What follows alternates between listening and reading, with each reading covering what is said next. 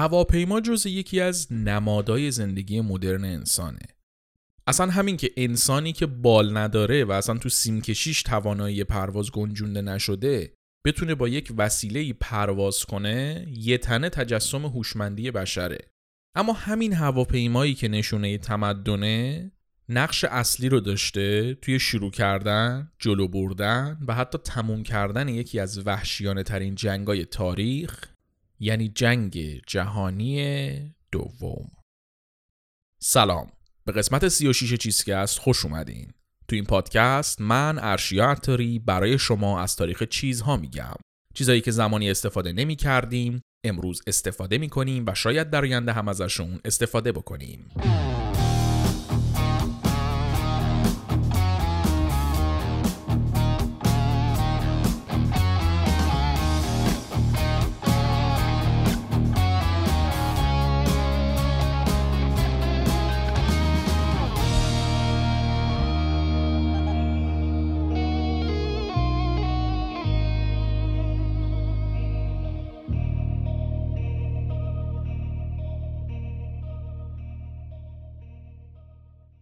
تو این قسمت که قسمت اول از فصل سوم چیزکسته، قرار تاریخ هواپیما رو تعریف کنیم.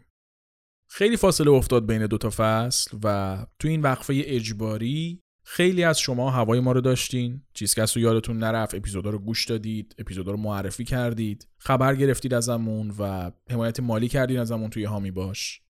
واقعا تک تک اینا باعث شد که ما بتونیم توی این روزای سخت انرژیمون رو جمع بکنیم و دوباره استارت بزنیم و با فصل سوم برگردیم.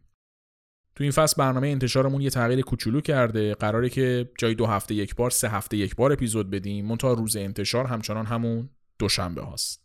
بریم دیگه سر اصل ماجرا و مقدمه رو همقدر کوتاه نگه داریم. من ارشیا عطاری هستم. تدوین این قسمت رو تنین خاکسا انجام داده و موسیقی تیتراژ هم کار مودی موسویه. بریم سراغ قصه پرفراز و کم فرود هواپیما.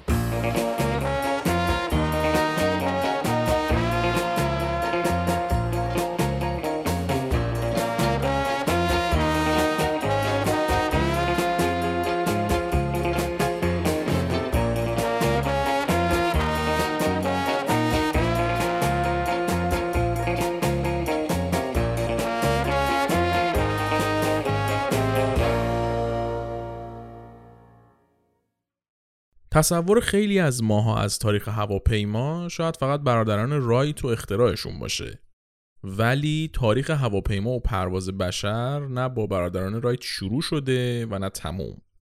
بحث پرواز بشر اصلا بحث 100 سال اخیر نیست. انسان از وقتی که چشمشو باز کرد و فهمید دور و برش چه خبره تو فکر پرواز بود. از همون اول آدما پرنده ها رو میدیدن و میخواستن که بتونن مثل اونا پرواز کنن. آرزوی پرواز انقدر به دل آدما مونده بود که توی همه افسانه ها و اسطوره ها اون خدا خفنه قدرت پرواز داشت و فرشته خوبه بال داشت. تو همین افسانه ها و اسطوره ها هم بود که اولین ایده های بشر برای پرواز مطرح شد. قدرت پرواز یک قدرت افسانه‌ای بود و حسرتش هم به دل آدما مونده بود و همینم شد که بعد از اینکه تو قصه ها به خداها قدرت پرواز دادن، کم کم تخیل بشر رفت به سمت پرواز آدمای معمولی و کم کم قصه هایی درست شد از آدمایی که تونسته بودن با ابزارهای دستساز پرواز کنن. یه جورایی همه اختراعات مهم بشر اولش تو همین قصه ها و تو قالب تخیل و افسانه مطرح شدن. پرواز هم از این قاعده مستثنا نبود. افسانه ایکاروس یه جورایی مهمترین این قصه ها به حساب میاد. ایکاروس توی اساطیر یونان پسر ددالوس بود. ددالوس کی بود؟ ددالوس یک مخترع آتنی بود که کلا دست به آچار بود و همش داشت برای خدایان ابزار و وسیله و این چیزا درست میکرد. طبق افسانه ها یک درگیری و داستانی به وجود میاد که این ایکاروس پسر ددالوس میفته زندان. ددالوس هم برای اینکه پسرش رو از زندان در بیاره بیرون فراریش بده، با موم و پر پرنده ها براش یه جفت بال درست میکنه که این بال بزنه و فرار کنه از زندان بره بیرون. اما بهش میگه که مغرور نشو، خیلی جو نگیرتت، زیادی هم بالا پرواز نکن، نزدیک خورشیدم نشو. ایکاروس هم با این بالا پرواز میکنه، در میره از زندان، منتها غرورش بهش غلبه میکنه و زیادی اوج میگیره و به خورشید نزدیک میشه. گرمای خورشیدم اون مومی که پرهای بال رو به هم وصل کرده بود و آب میکنه و ایکاروس میفته تو دریا و غرق میشه. بر اساس همین افسانه هم یک ضرب المثل انگلیسی داریم که میگه خیلی نزدیک خورشید پرواز نکن. این معادل همون لقمه اندازه دهنت بردار خودمونه. این اسطوره ها و ماجره ها نشون میده که آدما از همون موقع میخواستن که مثل پرنده ها پرواز کنن و متدی هم که برای پرواز به ذهنشون میرسید این بود که با ابزارهایی که داشتن برای خودشون بال بسازن. همین تصورم باعث شد که واسه چندین و چند قرن آدما بیان با روش‌ها و ابزارهای مختلف واسه خودشون بال بسازن و از ارتفاع بپرن و به کشتن بدن خودشونو. اوضاع به همین منوال پیش رفت و آدما با بالای دستساز میپریدن و میمردن تا اینکه رسیدیم به قرن 15-16 میلادی.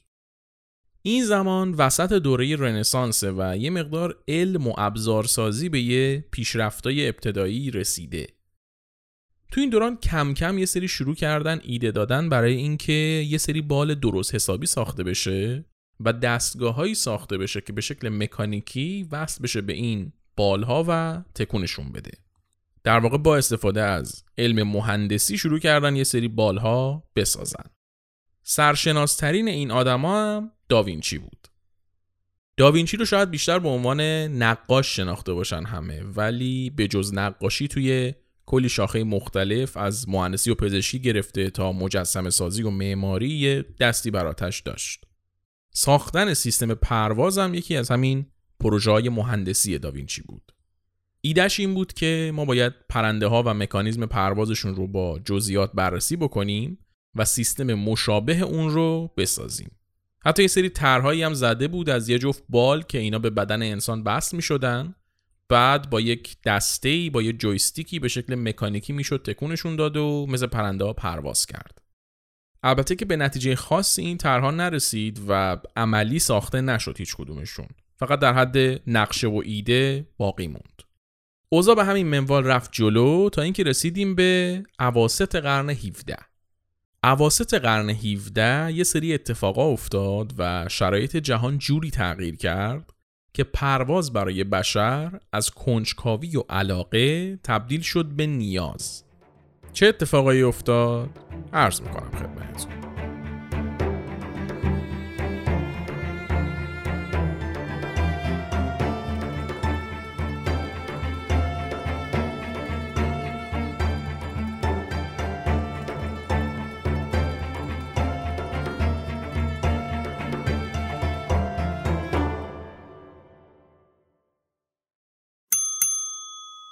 توی فیلمایی که یک صحنه‌ای از هواپیما رو نشون میده، همیشه بین خلبان و مهماندارای دیالوگی هست توی مایه‌ها که یه قهوه واسه من بیارید، قهوه‌ی من چی شد، یا مثلا قهوه‌ی من ساده باشه، شکر داشته باشه، شیر داشته باشه. واقعاً هم قهوه لازمه برای یکی مثل خلبان هواپیما که همش باید حواسش جمع باشه، هوشیار باشه، مودش سر جاش باشه و یه قهوه خوبه که میتونه اینا رو فراهم کنه. اسپانسر این قسمت چیزکست قهوه دیستروه. قهوه دیسترو یک برند جدید قهوه است که هدفش اینه که قهوه با کیفیت و ماهرانه به دست شما برسونه. میان از سراسر دنیا دونه‌های قهوه با کیفیت رو بر اساس پروفایل عطر و طعم انتخاب میکنن، وارد ایران میکنن، بعد با دستان ماهر و ماشینالات بروز و پیشرفته و دقیق اینا رو برشته میکنن. بعدش هم توی یک بسته‌بندی درجه 1 که هم شیک و جذاب باشه، همین که سوپاپ داشته باشه که عطر و طعم قهوه را حفظ کنه، تحویل شما میدن.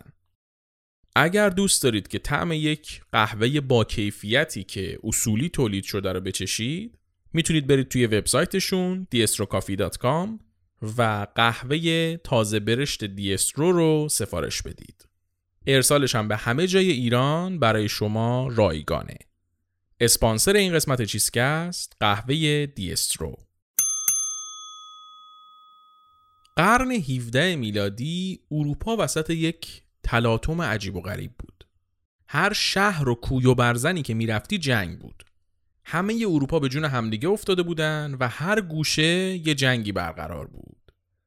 از کل 100 سال قرن 17 حدود 95 سال جنگ بوده تو اروپا. معروفترینشون که احتمالاً اسمشون به گوشتون خورده باشه جنگ‌های 30 ساله و جنگ‌های 80 ساله بودن که هر کدوم جدا جدا و همزمان داشتن اتفاق می‌افتادن.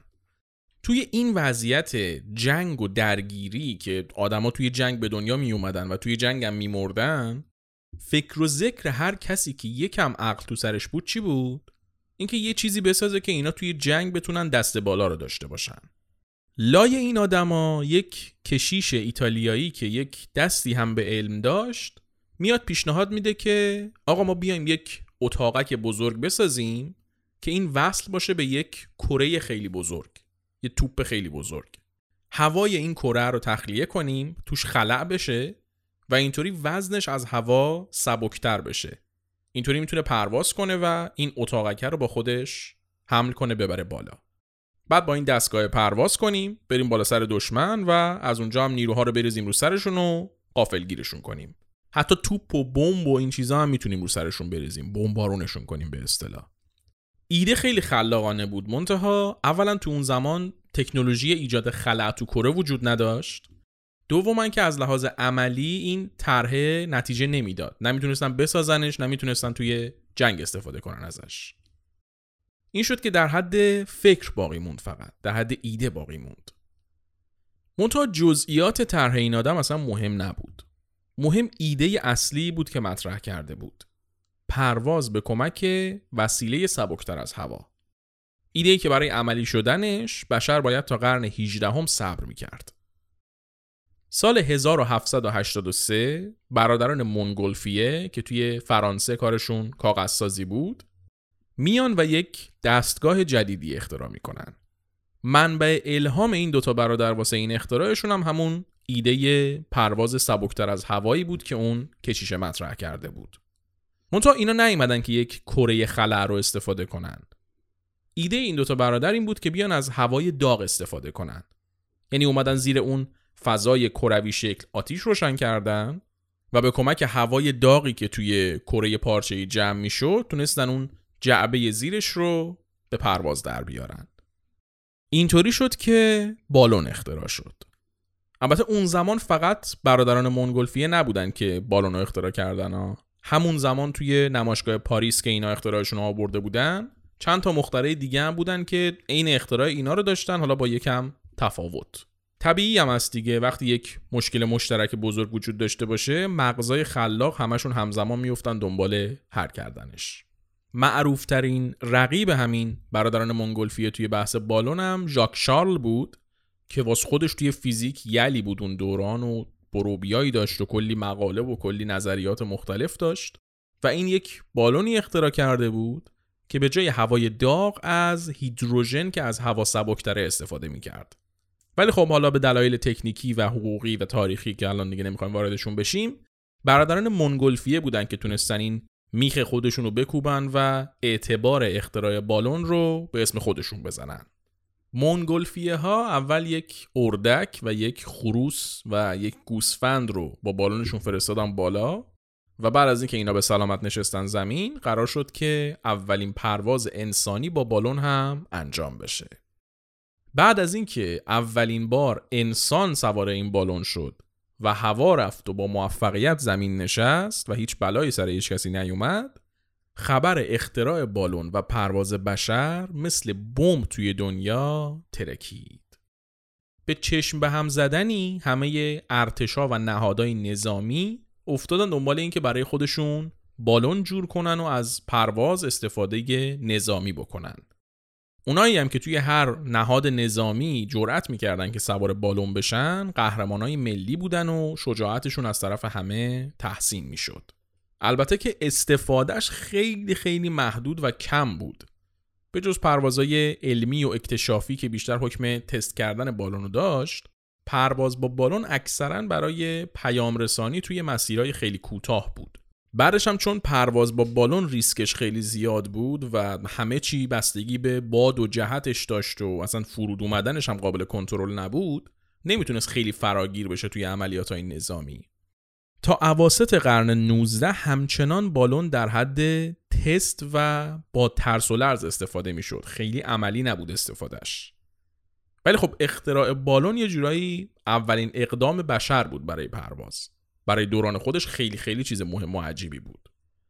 ولی از اون طرف هم بالون و پرواز سبکتر از هوا هر چقدر که مهم بود نمیتونست توی سطح وسیع و با بارهای سنگین استفاده بشه. واسه همین از همون دوران بالون هم آدم ها افتادن دنبال یک راهی که بشه با وسیله سنگین‌تر از هوا پرواز کرد. مطالعات علمی و آزمایش‌های مربوط به پرواز تو قرن 19 انقدر زیادن که واقعا فرصتش نیست بخوام اینجا توضیحشون بدم و دونه دونه سراغشون برم. هر گوشه دنیا یا یکی داشت کایت و گلایدر رو بال می ساخت یا اینکه روی تئوریای پرواز و علمی کردن پرواز کار می کرد. انگار این اختراع بالون و عملی شدن پرواز دنیای علم رو به تکاپو انداخته بود و بهشون این ندا رو داده بود که اونقدرم چیز غیر ممکنی نیست پرواز کردن. و البته حالا که داشتن علمی کار رو پیش می بردن طبعا نتیجه هم می گرفتن. از اواسط قرن 19 کم کم پرواز با این گلایدرهای اولیه داشت عملی می شد. قبلش هم آدما با گلایدر پرواز می کردن منتها چون علمی و تکنیکی نبود کارشون اکثرا جونشون رو از دست می دادن. ولی از وقتی که علمی شد این پروازا کم کم پرواز سنگین تر از هوا عملی شد و آدما شروع کردن پروازهای کوتاه کردن با گلایدر و کایت و امثال اینا. حالا یکی از همین آدمایی که اون دوره داشت روی پرواز کار میکرد کی بود؟ ویلبر رایت. ویلبر و برادرش اولیور کارشون دوچرخه سازی بود و آدمای دست به آچاری بودن کلا. ویلبر منتها یکم کنجکاویاش بیشتر بود، هر از چنگای 4 تا مقاله علمی هم میخوند. یه جورایی تو این جریان اختراع برادران رایت ویلبر رهبر بود و اولیور هم ساپورتش میکرد. اوایل قرن 20 بود که ویلبر و اولیور با الهام گرفتن از حرکت بال پرنده ها یک گلایدری طراحی کردن که برخلاف باقی گلایدرها میتونست به هر سه جهت حرکت کنه. یعنی هم جلو عقب بره، هم بالا پایین و هم چپ و راست. بعد از اینکه این 2 تا برادر تونستن جهت حرکت گلایدر رو کنترل کنن، به فکر افتادن که بتونن خود حرکت گلایدر رو هم کنترل کنن. گلایدر فقط به باد و نیروی هوا اتکا می‌کرد. ولی اگر میشد یک موتوری ساخته بشه که بتونه نیروی حرکتی پرواز رو هم تأمین کنه، دیگه بشر برای پرواز به هیچ چی وابسته نبود و میتونست آزادانه هر وقت که خواست پرواز بکنه. این شد که اینا مشغول شدن به کار کردن روی موتور هواپیما. سال 1903 طرحشون تکمیل شد و یک موتور تونستن بسازن که بتونه چند تا ملخ رو به حرکت در بیاره و اینطوری نیروی حرکتی رو برای پرواز تأمین کنه. بعدش هم این موتوره رو روی یک گلایدری نصب کردن و یکیشون هم به عنوان خلبان خابید کنار موتور و اینطوری اولین پرواز رسمی و قابل کنترل بشر رو توی سال 1903 انجام دادن. خبر پرواز این 2 تا برادر تو آمریکا ترکید و کم کم کل دنیا هم ازش خبردار شدن. البته که هنوز دعواست سر این که اولین بار کی بوده که اختراع کرده هواپیما رو. همونطور که گفتم همزمان جاهای مختلف دنیا آدما داشتن روی این طرح کار میکردن. همزمان با برادران رایت یک مخترع برزیلی هم بوده به اسم الکساندر دوما که اینم یه هواپیما ساخته بوده. منتها هواپیمای دوما نمیتونست ارتفاع زیادی بره و نه اینکه توی سه جهت قابل کنترل بود. منتها هنوز یه سریا معتقدن که مخترع هواپیما دوما بوده و حتی توی خود برزیل توی کتابای درسی اسم دوما رو نوشتن به عنوان مخترع هواپیما. بین دوما و برادران رایت هم کلی کشمکش و دعوا بود تو همون دهه اول قرن 20، ولی خب در پایان این برادران رایت بودن که اعتبار اختراع هواپیما رو گرفتن. اما خب اینطوری هم نباید فکر کنیم که یهو به اینا الهام شد رفتن هواپیما رو اختراع کردن. اختراع هواپیما نتیجه تمام اون کارهای علمی و عملی کلی دانشمند و مکانیک مختلف توی قرن 19 بود که اینا همزمان با هم داشتن توی جاهای مختلف دنیا کار میکردن. هر کس به سهم خودش 2-3 خط به این تئوری پرواز اضافه کرده بود تا تهش برادران رایت بیان و نمونه عملیش رو بسازن. ولی ما دیگه این دعوای کی اول بود و کی مخترع بود و این حرفا رو کش نمیدیم که از ماجرای خودمون دور نشیم. تو دهه اول قرن 20 این دوتا برادر روی بهتر کردن طرحشون کار کردن و توی پروازهای بعدی بهتر و بهتر شدن. همزمان با اونا توی جاهای مختلف هم هواپیماهای مختلف داشت درست میشد و یواش یواش این طرح هواپیما داشت به یک نتایجی میرسید. سرعت بیشتر، ارتفاع بالاتر، امنیت بیشتر، پروازهای طولانی‌تر. البته که هنوز همه چیز در حد تست بود. نه کسی میدونست برای چی قراره ازش استفاده بشه و نه اصلا کسی غیر از این آدمای عشق پرواز اهمیتی میداد بهش. یه جورایی فقط کرمش افتاده بود به جون جامعه کوچیک علمی که یه جوری پرواز کنن. هیچ کس هم هنوز نمیدونست میخوان پرواز کنن که چی بشه. هواپیماها هنوز یک سری وسیله دستساز چوبی بودن و اسباب بازی نردای اون زمان. تا اینکه چی شد؟ ولیعهد اتریش مجارستان، سارایوو، شلیک، جنگ جهانی اول.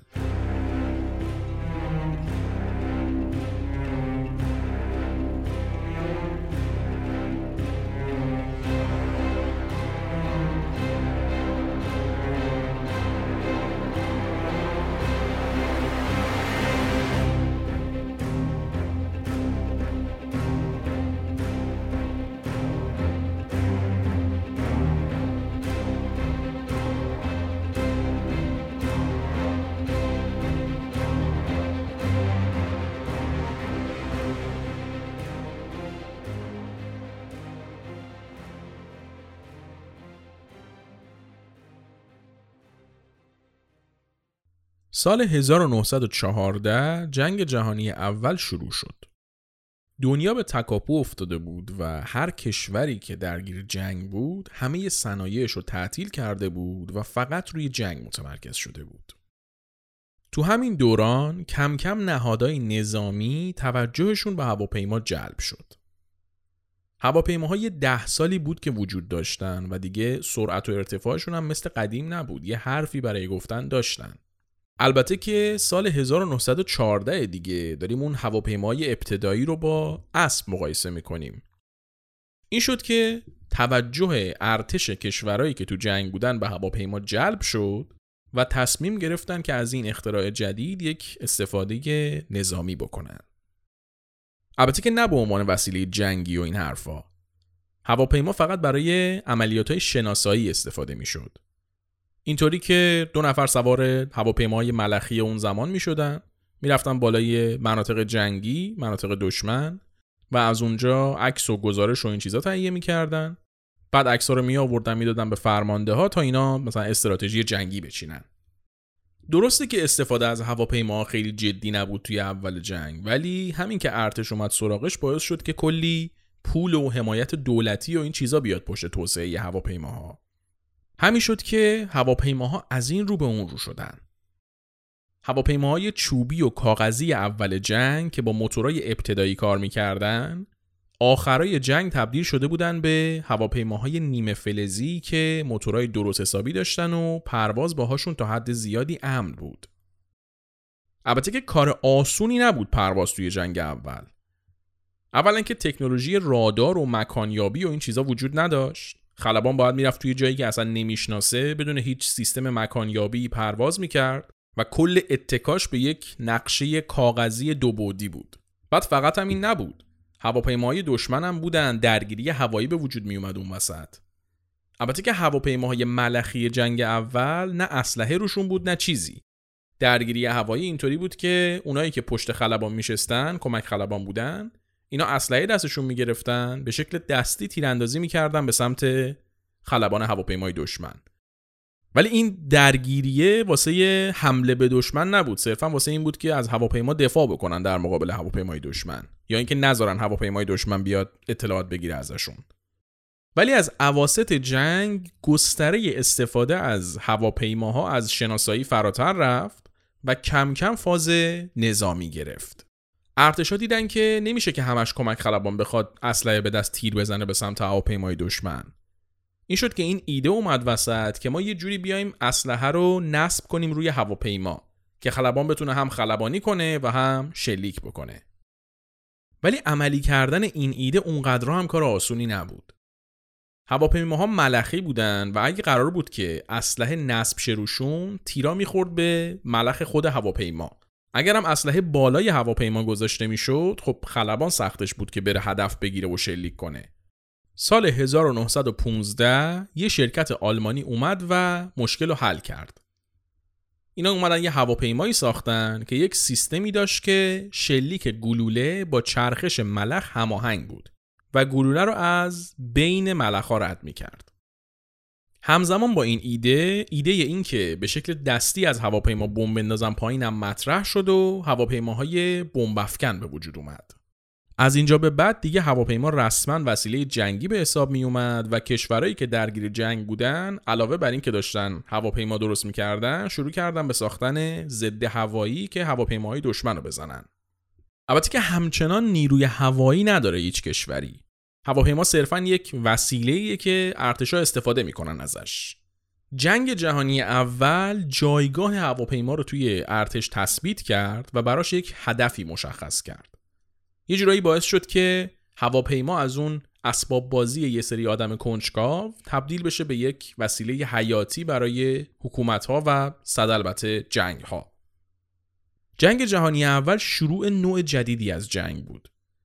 از وقتی که بشر شروع کرده بود جنگیدن، جنگ این مدلی بود که یه عده اینور با اسباشون وای میستادن، یه عده اونور وای میستادن، بعد اینا حمله میکردن به سمت همدیگه و تو اون خرطوخری تا میتونستن از سپاه دشمن آدم میکشتن. منتها جنگ اول همه چی رو عوض کرد. اسلحه های مدرن، اتومبیل، سلاح شیمیایی و از همه مهمتر هواپیما توی جنگ جهانی اول بود که اضافه شدن به ترکیب جنگ. اواخر جنگ دیگه هواپیماها واسه خودشون جایگاه داشتن و از اون بلا تکلیفی اول جنگ در اومده بودن. هواپیمای جنگنده داشتیم، بمب افکن داشتیم، شناسایی داشتیم، هر کدوم دسته و گروه مشخص خودشون رو داشتن. مکانیزم داده بودن به جنگ اصلا. البته که همونقدر که هواپیما به جنگ خدمت کرد، جنگ هم به هواپیما خدمت کرد. آخرای جنگ دیگه هواپیماها اون هواپیماهای سابق نبودن. بدنه فلزی و طراحی آیرودینامیک و موتورهای درست حسابی و کلی چیز دیگه بهشون اضافه شده بود. هر کشور کلی شرکت هواپیماسازی داشت، کلی پول تو صنعت هوایی خوابیده بود. همزمان با جنگ جهانی اول صنعت آلومینیوم هم کلی بهش بها داده شد، چون فلزی که میشد توی بدنه هواپیما استفاده کرد آلومینیوم بود، واسه اینکه هم سبک بود و هم مقاومت کافی داشت. اگه مثلا فولادی میساختی هواپیما رو، انقدر سنگین میشد که موتور باید کل زورش رو میزد وزن هواپیما رو تحمل کنه فقط.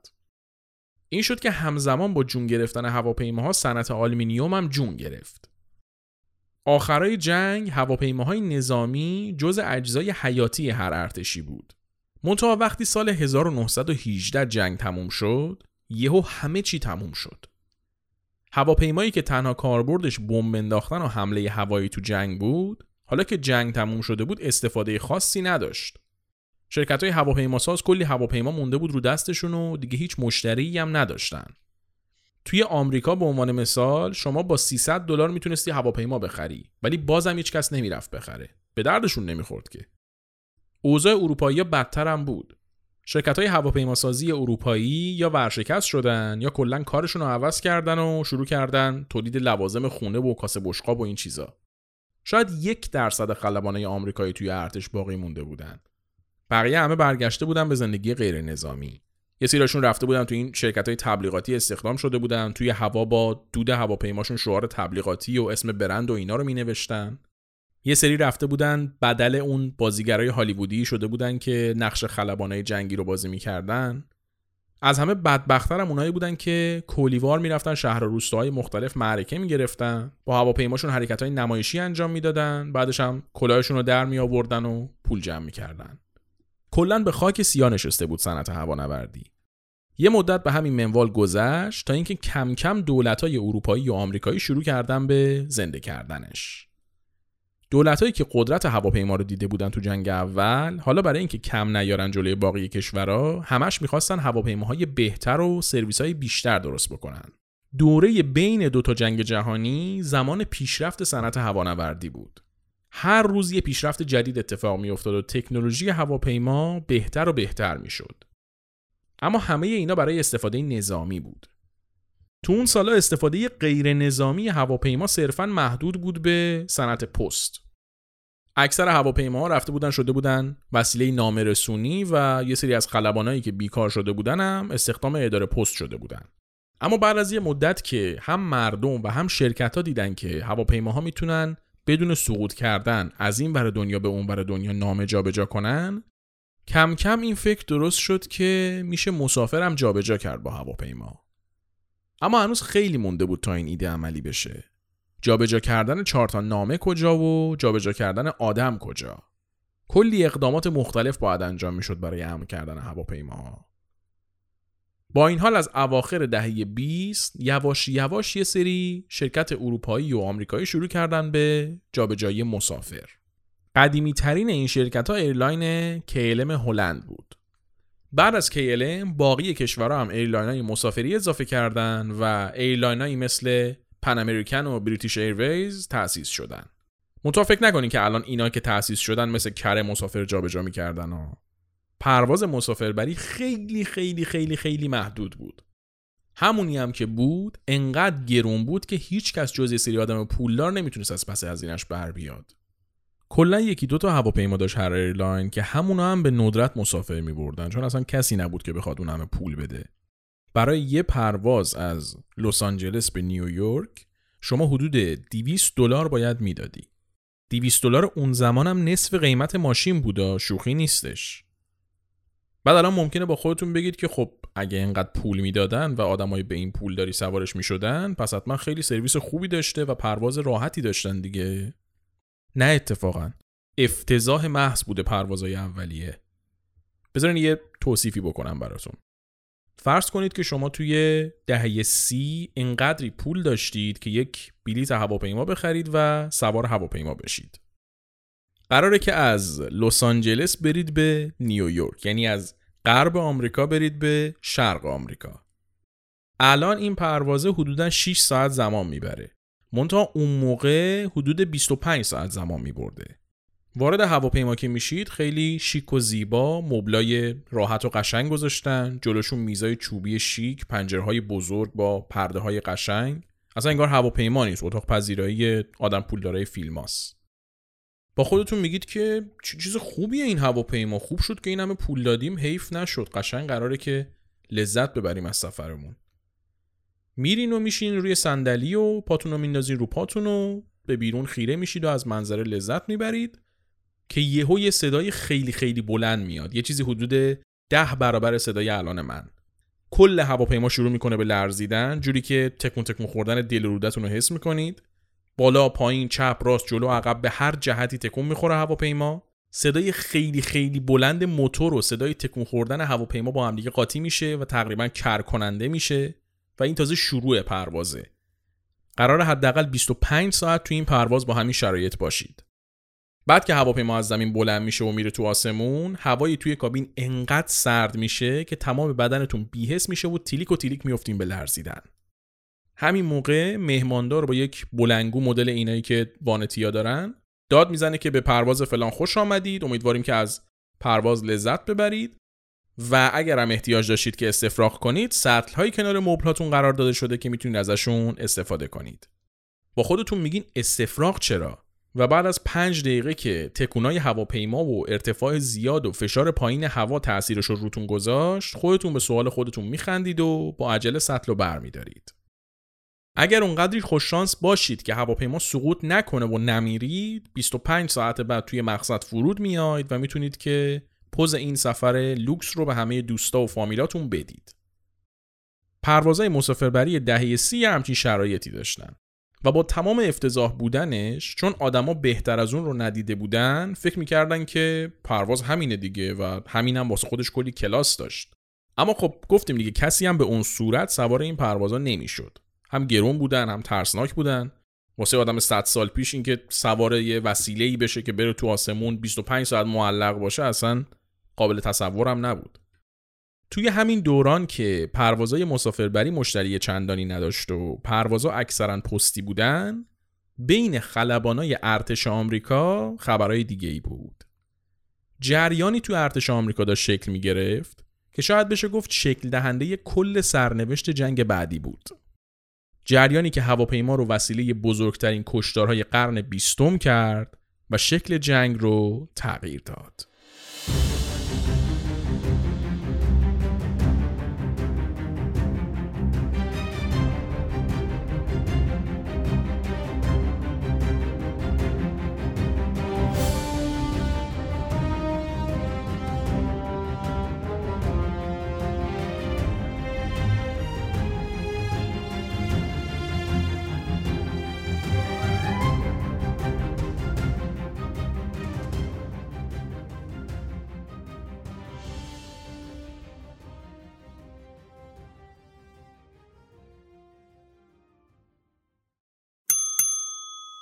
میدونین یکی از خوراکیایی که از همون اول تو پروازهای مسافرتی واسه مسافرها سرو میشد چی بوده؟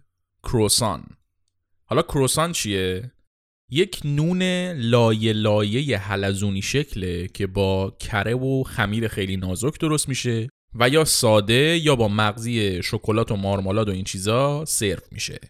اگر که هنوز متوجه نشدید راجع به چی دارم حرف میزنم، فکر کنم وقتی که اسم اسپانسر این قسمت رو بشنوید متوجه بشید. اسپانسر این قسمت چیزکست پچ پچه. پچ پچ معروفترین و قدیمیترین برند کروسان ایرانه و سالهای ساله که داره این خوراکی خوشمزه رو با بهترین کیفیت تولید میکنه. من به شخص خیلی جا کروسان خوردم، ولی کروسانای پچ پچ اصلا یه طعم و مزه دیگه‌ای داره. مخصوصا این پچ پچای جدید که مزه و کیفیتش نسبت به قبل خیلی بهتر و دوست داشتنی‌تر هم شده. البته که پچ‌پچ دیگه فقط شکلاتی نیست، فندقی و توت فرنگی هم داره. تازه واسه اونایی که شکلات خیلی دوست دارنم پچ‌پچ شکلاتی دبل دارن. خوبیش هم اینه که با همه چی میچسبه، چای، قهوه، شیر، آب میوه، حتی خالی خالی. پچ‌پچ تمام ایدئالای یک صبحونه یا یک میانبعده خوشمزه رو داره و سالهای سال هم هست که تونسته با محصول با کیفیتش کلی مشتری وفادار از جمله خود من رو راضی نگه داره. یه خبر خوب دیگه هم این که پچ پچ برای اون دسته از پدر مادرهایی که دنبال میان وعده مغذی برای کوچولوهاشونن پچ پچ پلز رو داره که همون پچ پچ شکلاتی کلاسیکه با سایز کوچیک‌تر که تو بسته‌های 9 تایی توی فروشگاه‌ها قابل تهیه است. اسپانسر این قسمت چیزکست پچ پچ. تو همین دهه 30 میلادی کم کم آجرای اولیه نیروی هوایی آمریکا داشت گذاشته میشد. البته نه به صورت رسمی. ارتش آمریکا اومده بود یک منطقه ای رو درست کرده بود، اونجا داشتن خلبان تربیت میکردن و کار علمی میکردن و برنامه‌ریزی نظامی میکردن واسه نیرو هوایی و از این حرفا. بعد در نظر داشته باشیم که هوانوردی و کلا هوافضا به شکل علمی خودش هنوز شکل نگرفته. همه چیز داره تازه کشف میشه و ثبت میشه. خلبانی با اون هواپیماهای جنگ جهانی اول در حد رانندگی ساده است. ساده به معنی پیش پا افتاده منظورمه، نه اینکه آسون باشه. سیستمی توش نداره، خیلی علمی نیست که شما مثلا بخواید محاسبات فیزیکی خاصی انجام بدی. همه چی تجربیه. اونایی که تو جنگ اول خلبان بودن می اومدن تو این مرکزه تجربیاتشون رو درس میدادن. اولین روزای هوانوردی آکادمیکه. این فاصله بین دوتا جنگ جهانی، یعنی سالای دهه 20 و 30 میلادی، اینو بهش میگن دوران طلایی هوانوردی. نه به خاطر اینکه خیلی هواپیمای راحت و خوبی داشتن، بلکه به خاطر اینکه همه، مخصوصا آمریکایی‌ها، خیلی جدی گرفتن توسعه هواپیما رو و همه در حال بهتر و بهتر کردن هواپیماهاشون بودن. هر شهری که میرفتی یک مسابقه پرواز یا هواپیماسازی با اسپانسری یا آدم سوپر پولدار برقرار بود که برندش یه پول قلمبه گیرش می اومد. اینطوری شده بود که همه آدمای عشق پرواز صبح تا شب میشستن به کار و یادگیری و تمرین. توی این مرکز آموزشی هم که صحبتش بود، بعد از یه دوره کار از آموزش تجربیات خلبانه قبلی فراتر رفت و یه جورایی شد یک مرکز تحقیق و توسعه هوانوردی نظامی. یعنی این نظامیایی که توش بودن از خلبانی تجربی کلاسیک عبور کرده بودن، داشتن ایده هایی رو پرورش میدادن که اصلا تکنولوژیش هنوز وجود نداشت. خروجی این مرکز آموزشی شد یه سری آدم نظامی عشق هواپیما که دنیای جنگ رو از دید هواپیما و پرواز میدیدن. رسما 10 قدم از باقی نظامیای همدورهشون که تو ارتش بودن جلوتر بودن. دیدشون خیلی وسیع‌تر و مدرن‌تر بود. این اکیپ اینا برعکس خیلی از خلبانی نظامی که دنبال هواپیماهای جنگنده بودن، عشق هواپیماهای بمب افکن بودن. واسه همین هم کم کم معروف شدن به مافیای بمب افکن. داریم درباره زمانی حرف میزنیم که بمب افکن‌ها اونقدر وسیع استفاده نمیشن تو ارتش. هواپیماهای اصلی هواپیمای جنگندن و بمب افکن‌ها هم واسه خودشون هستن یه گوشه. ولی این مافیای بمب افکن اعتقاد داشت که این بمب افکنه که سرنوشت جنگو مشخص میکنه. میگفتن اگر یه کشوری یه نیرو هوایی قوی و قدر داشته باشه، کدوم ارتش زمینی میتونه جلوش وایسه؟ میزنه نیست و نابودشون میکنه، تکلیف جنگو تو یه چشم هم زدن روشن میکنه. در اصل این مافیای بمب افکن هدفش این بود که جنگ رو یه کمی انسانی تر کنه، یه کاری کنه که آدمای کمتری کشته بشن. حالا برای رسیدن به این هدف دو تا ایده وجود داشت. یکی این بود که اگر ما یک بمب افکنی بسازیم که بره دقیق توی خاک دشمن چند تا نقطه استراتژیک مثل کارخونه‌های اصلی و زیرساخت‌های شهری و اینا رو بزنه، دشمن زود تسلیم میشه و بدون کشتن آدمای زیاد جنگ خیلی سریع تموم میشه. گروه دیگه میگفتن آره، جنگ باید سریع تموم بشه، ولی نه با بمبارون دقیق. باید خیلی گسترده و شدید بمبارون کنیم هر جای گیرمون میاد و جنگ باید کوتاه، کوبنده و با تلفات خیلی خیلی زیاد انجام بشه و سریع تموم بشه. مثل کندن چسب زخم، اگه یواش یواش بکنی کم درد میاد ولی خیلی طول میکشه، ولی اگه یهو بکنیش یه مدت خیلی کوتاه درد شدید داری ولی زود تموم میشه. اگر ما بیایم توی 2 روز با بمبارون گسترده یه تعداد خیلی زیاد آدمو بکشیم، دشمن تسلیم میشه و جنگ تموم میشه، آدمای بیشتری نمیمیرن، جنگ بیخود کش پیدا نمیکنه. اینطوری میشه زیاد کشت، وحشتناک کشت، ولی سریع کشت و تکلیف رو روشن کرد. هر دوی این دوتا گروه، همونایی که میگفتن استراتژیک بمبارون کنیم و همونایی که میگفتن گسترده بمبارون کنیم، میخواستن که از کشته شدن آدمای زیاد جلوگیری کنن، ولی هر کدوم راه خودشونو داشتن. یکی استراتژیک و اون یکی خیلی رادیکال. این ایده ها رو هم زمانی داشتن که اصلا نه تکنولوژی انجامش بود، نه هواپیماش بود، نه بمبش بود، نه نیروی آموزش دیدش بود، هیچی عملا نبود که بخواد ایده هاشون رو عملی کنه. در واقع این اکیپ مافیایی بمب افکن داشتن حدود 10 سال قبل از این که آمریکا بتونه به اون شکل از بمب افکن ها استفاده بکنه ایده هاشو میدادن. تئوری اتفاقاتی که در طول جنگ جهانی دوم افتاد رو اینا داشتن از 10 سال قبل تولید میکردن. توی سالهای قبل از شروع جنگ جهانی دوم همین مافیای بمب افکن بود که داشت پایه‌های نیرو هوایی آمریکا رو میذاشت. نیرو هوایی که توی اون زمان کسی بهش اهمیت نمیداد، ولی چند سال بعد اهمیتش رو فهمیدن.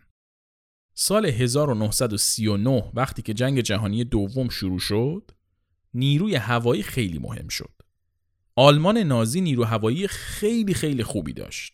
با وجود اینکه پیمان ورسای اومده بود آلمان رو از داشتن نیرو هوایی منع کرده بود، هیتلر از سال 1933 که به قدرت رسید، یعنی 6 سال قبل از جنگ، پیمان ورسای کلا نادیده گرفت و شروع کرد به تقویت کردن نیرو هوایی آلمان.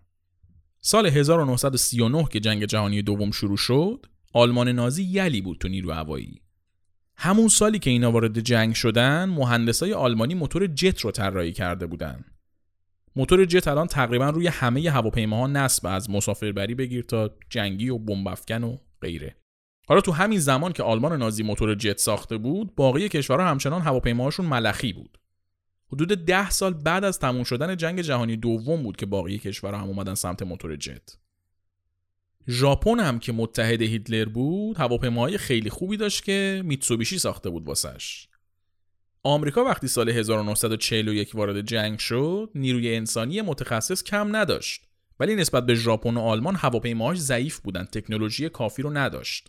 اما خب خیلی طول نکشید که کلی بودجه و تمرکز گذاشت رو نیرو هواییش و بعد از یه مدت هواپیماهای درست حسابی ساخت.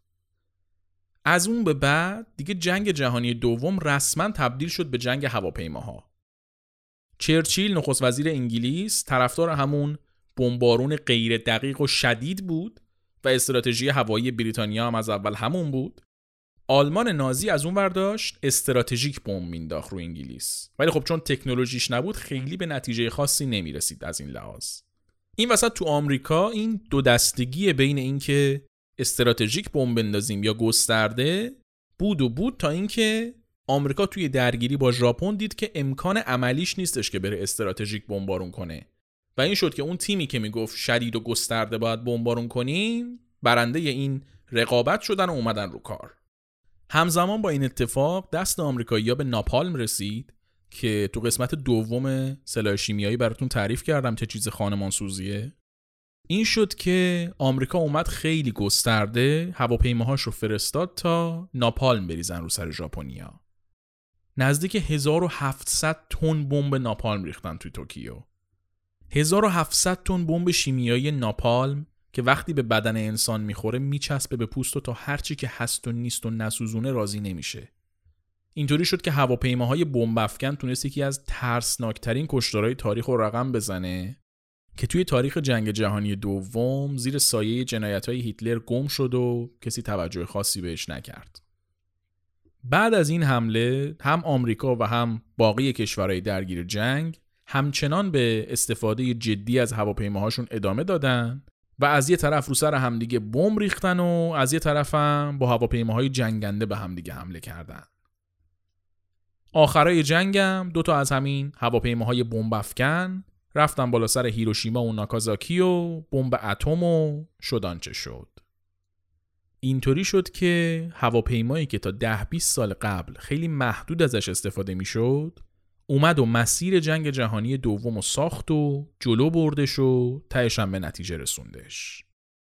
این ماجرای مافیای بمب افکن و هوانوردی نظامی جنگ جهانی دوم رو اگه میخواین با جزئیات بیشتر بدونید به نظرم حتما کتاب مافیای بمب افکن گلدول رو بخونید. من توی منابع این اپیزود لیستش کردم. خیلی نکات جالبی داره. حالا ما از روشون رد شدیم چون موضوع اصلیمون نبوده، ولی اگر علاقه داشتید حتما برید و کتاب رو بخونید. پادکست بی پلاس هم خلاصه این کتاب رو توی یه اپیزود تعریف کرده. اگه دوست داشتید میتونید اون اپیزود رو هم گوش کنید. خب، تکلیف هواپیماهای نظامی با جنگ جهانی دوم مشخص شد. هواپیماهای مسافربری چی؟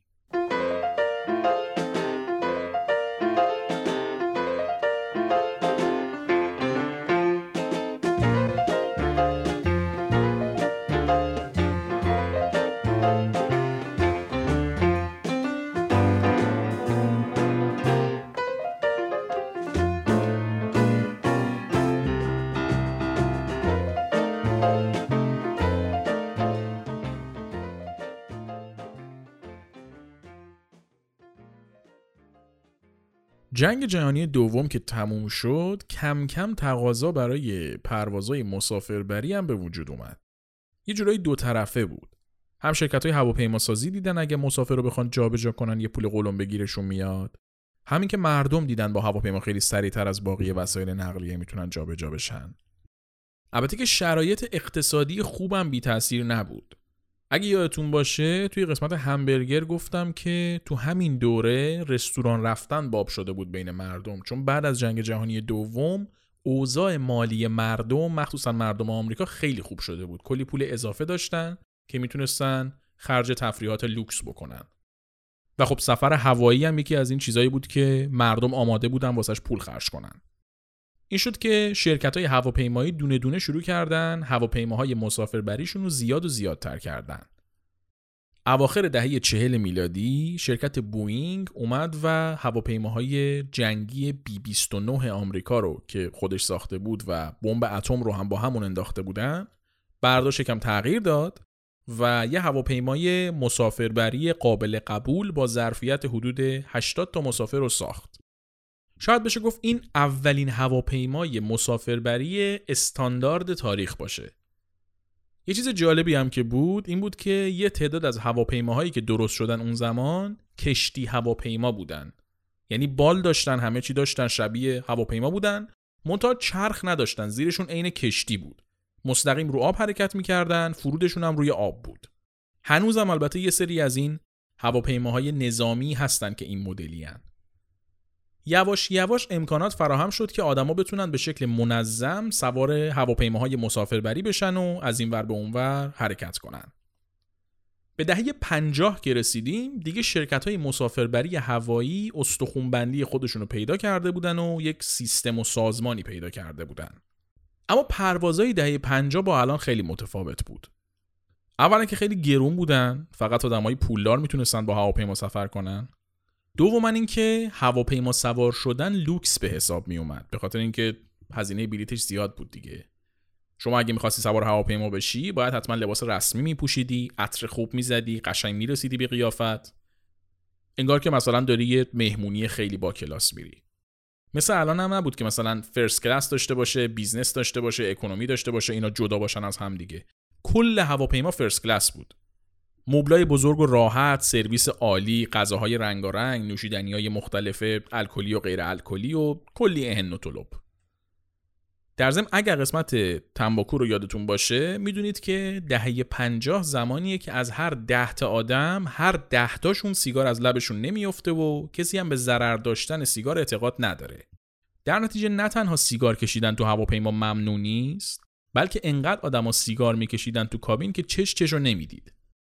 تو همین دوره حرفه مهمانداری هواپیما هم تازه شکل گرفت و به شکل جدی تبدیل شد به یک شغل. البته که تو دهه 50 همینطوری نمیشد مهماندار بشی. مهماندار هواپیما شغل دخترای جذاب اون زمان بود. یعنی شما اولا باید زن می بودی، دوما جذاب و خوشقد و بالا می بودی، سوما خیلی خوشمشرب و به گوبخن می بودی. حتما هم باید مجرد می بودی، امکان نداشت که متأهل باشی و بذارن مهماندار بشی. یه همچین فضایی حاکم بود توی ایرلاینا. بعد وقتی که می‌خواستن مهماندار آموزش بدن، بیشتر از آموزش‌های ایمنی و تکنیکال هواپیما تمرکزشون روی روابط اجتماعی و خوشمشرب بودن و نوع برخورد و این چیزا بود. الان هم اینا مهمه ها، ولی خب اون زمان کل قضیه همین بود. یعنی هر آموزشی برای مهمانداری داده میشد، حول این قضیه میچرخید. میگفتن آدمایی که سوار هواپیما میشن خیلی پول دارن و باید باهاشون خوب رفتار بشه. کوچکترین کاری که می‌کنی ممکنه بهشون بر بخوره. شما یه مهماندار اگه سرفه هم بکنی ممکنه ناراحت بشن، احساس کنن بهشون اهانت شده.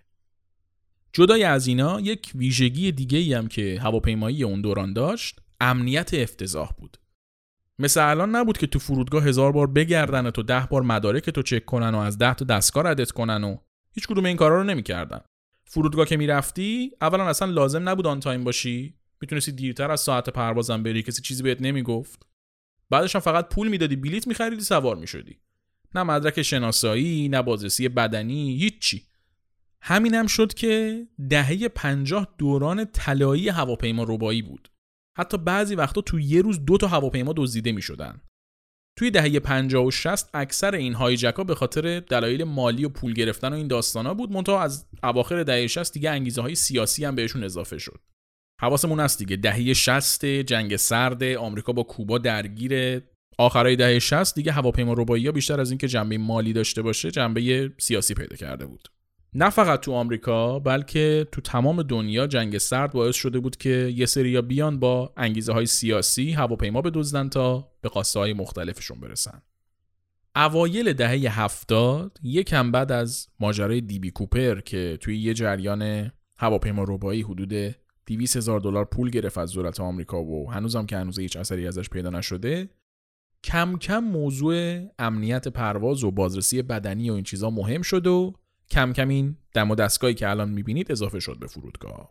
بعد از 11 سپتامبر هم که دیگه خیلی جدی شد امنیت فرودگاه‌ها و توی کشورهای غربی چندین و چند سطح امنیتی مختلف درست کردن برای امنیت پرواز و کلاً فضای امنیتی پیدا کرد فرودگاه. ولی خب تو دهه 50 که شروع این ماجراها بود، کسی اهمیت زیادی به امنیت پرواز نمیداد. پرواز چندانی هم انجام نمیشد آخه. همون چند تا پروازی بودن که آدم پولدارا رو جابجا می‌کردن دیگه. و اصلا طبیعی هم بود. شما فکر کن یه دزدی هستی تو دهه 50، بعد بهت میگن که یه اتاقکی هست که توش 80 تا از پولدارترین آدمای آمریکا نشستن، دارن مثلا از این ور دنیا میرن اون ور دنیا. قطعاً میری تو اون هواپیما که دزدی کنی دیگه، میری پول در بیاری دیگه. بعد از یه مدتی که فقط آدم پولدارا رو جابجا می‌کردن هواپیماها، ایرلاینا دیدن که اگر بیان یک کلاس اکونومی هم اضافه بکنن که امکانات کمتری داشته باشه و سیستمش معمولی‌تر باشه ولی قیمتش ارزون‌تر باشه، میتونن مشتری بیشتری رو بگیرن و اینجوری سود بیشتری بکنن. این شد که کم کم کلاس اکونومی هم به پروازها اضافه شد و عرضه زیاد باعث کم شدن قیمت شد و همه تونستن سوار هواپیما بشن و هر جا که خواستن باهاش برن. توی دهه 70 و 80 انقدر تقاضا زیاد شد که دیگه لازم بود هواپیماهای خیلی بزرگتری درست بشن. هواپیماهایی مثل بوئینگ 747 و باقی ایرباس‌ها توی همین دوره است که درست میشن. از دهه 70 به بعد دیگه مسیر هواپیماهای مسافربری مستقیم شده بود و به جز پیشرفت‌های تکنولوژیکی مختلف و سیستم‌های مکانیابی و رادار و چیزای مشابه، تغییر عظیمی توی ساختارشون به وجود نیومد.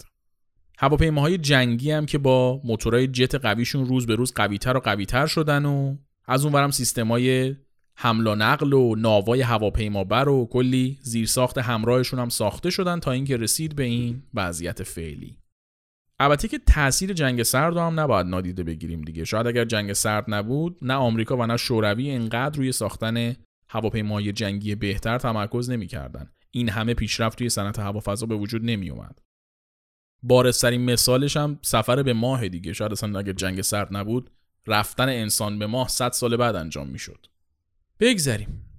دیگه بیشتر از این اگر کش بدیم تاریخ هواپیما رو، باید بریم توی بحث‌های تکنیکی و از جنبه تاریخیش خارج میشیم. ماجرای پرفراز و نشیب این غول آهنی پرنده تقریباً دیگه اینجا تموم میشه و از این به بعد دیگه پیشرفت پشت پیشرفت بوده که توی صنعت هوانوردی می اومده. امروز پرواز برای آدما واقعاً خیلی پیش پا افتاده است، انقدر که اصلاً متوجه پیچیدگی و خاص بودنش نمیشن و اصلاً به این فکر نمی‌کنن که همین پرواز کردن واسه یه آدمی که 150-60 سال پیش زندگی میکرده اوج رویاش بوده و انقدر ناممکن بوده که دربارش افسانه و قصه تخیلی میساخته. اینطوری اگر فکر کنیم واقعاً بعید نیستش که تا 10 سال دیگه تمام چیزایی که الان فقط توی فیلم‌های علمی تخیلی میبینیم رو توی زندگی عادیمون داشته باشیم، ازشون استفاده کنیم، کارهای روزمره‌مون رو باهاشون ببریم جلو و اصلاً هم متوجه اهمیتشون نباشیم.